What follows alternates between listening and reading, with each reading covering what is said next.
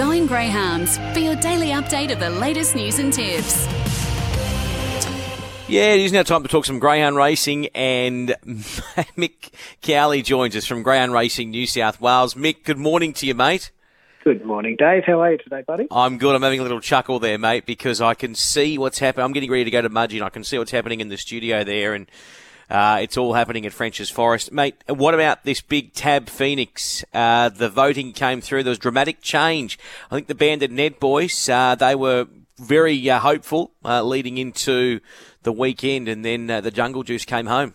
Mate, it was remarkable, absolutely remarkable. As, as I said, the, it was purely the Bandit Ned team, well and truly out in front in polling, apparently. Um, but then at the last 36 hours, 50% of all votes that came in were for Jungle Juice. Um, you know, Jack, Jack and Marie Smith and uh, Mel as well up there. They uh, they obviously circled the uh, the wagons, got all the troops in in Forbes to vote for Jungle Juice. Uh, I was having a chat with Jack earlier in the week, and he said they'd go to the pub and, and Marie'd see all these guys in high vis vests, and she'd get over there and she'd go around the table and grab their phones and show them exactly how to vote and who they had to vote for, and uh, what, whatever it takes, it worked uh, because by the narrowest of margins, Jungle Juice got the vote and became the GRNSW representative in the, this month, I was going to say next month, so December 18, Phoenix in Melbourne. Um, and a little uh, little side bonus, we obviously had a competition where voters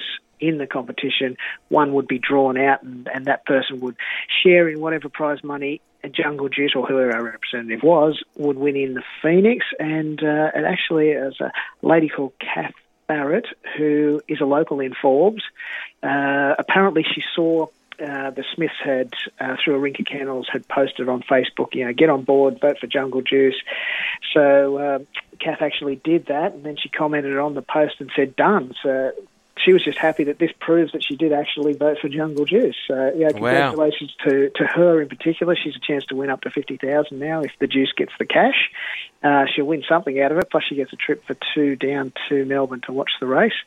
And uh, and Jack, yeah, he's he's bubbly as well. He's he's pretty delighted that he'll be racing in the biggest race he's ever raced in in his life. He's, he's yet to have a million dollar chase finalist. Feral Frankie, unfortunately, had a spill in the semi final a couple of years ago. So Jack, uh, this will be the biggest race he's ever raced for, the seven hundred and fifty thousand first prize, and uh, all of New South Wales will be behind him. It's extraordinary. Uh, now, what about uh, the other scenes as well? We saw the uh, the rough result for the the breeders there on the Wednesday night. That was incredible. Uh, it was, was it? And, and again, uh, essentially another Central West dog, a dog that races a, a fair bit up at Dubbo. It's uh, Ian Gilders is the trainer of the dog, Billy Creek. Uh, Billy, and he's a battler from Beryl. He lives in a place called Beryl. I think there's only uh, 150 or 200 residents of Beryl. It's it's it's actually you probably go through Beryl, or you could divert to Beryl when you go into Mudgee on the weekend, mate, because it's up that way. Uh, it's around Lithgow, between Lithgow and Bathurst, I think. Um, and yeah, Ian's Ian's told he'd never won a race at Wentworth Park. Ian Gilders, uh, that was his first win as a trainer at Wentworth Park. This was the dogs.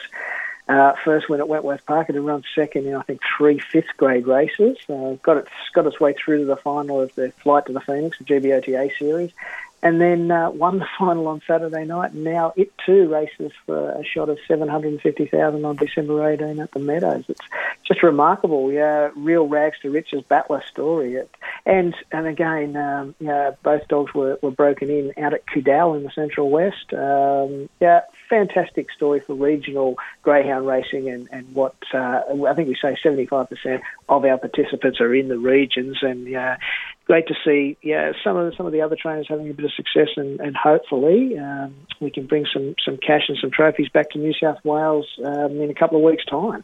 Yeah, looking forward to it. Okay, yeah, so there is um, a look at uh, the Tab Phoenix spots, and of course, we'll have more promotion over the uh, the next couple of weeks. Um, what about Dapto tonight? There's some big racing there tonight.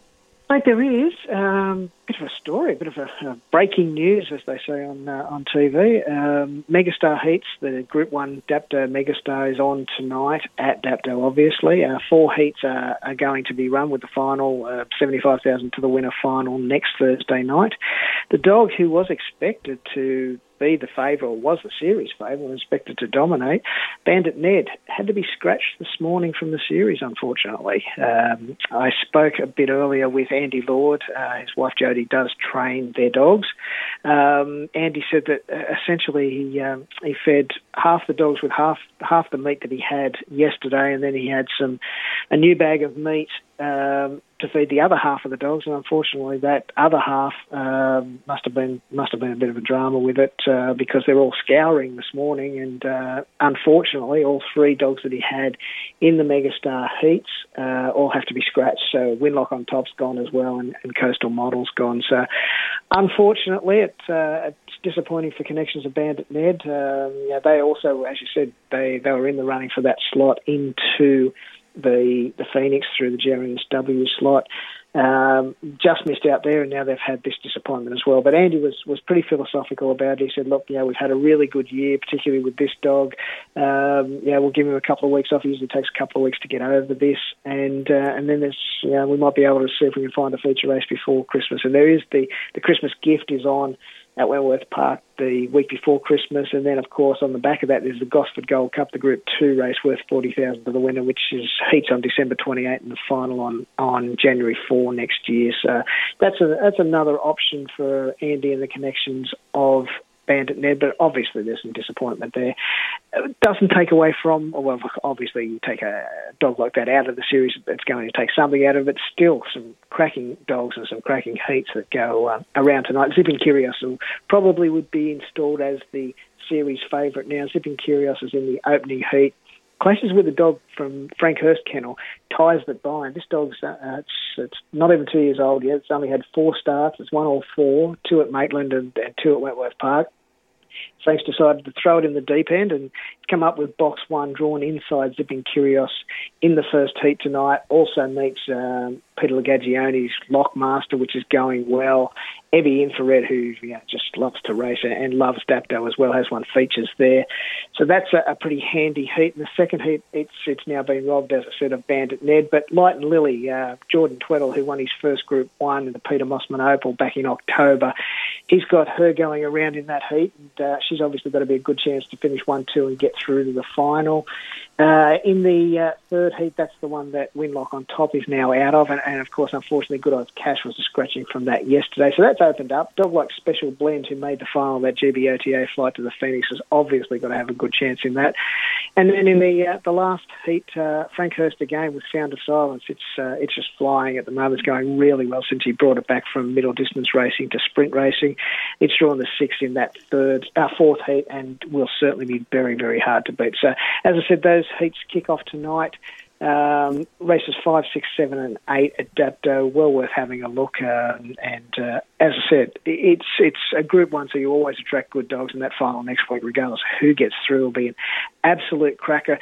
Just like last year's final well, I don't know whether you remember last year's final, Dave, but it was uh, one of the best races. We had to wait until December 10, but it was one of the best races of the year. And I think it'd be appropriate if we have another listen to it just quickly.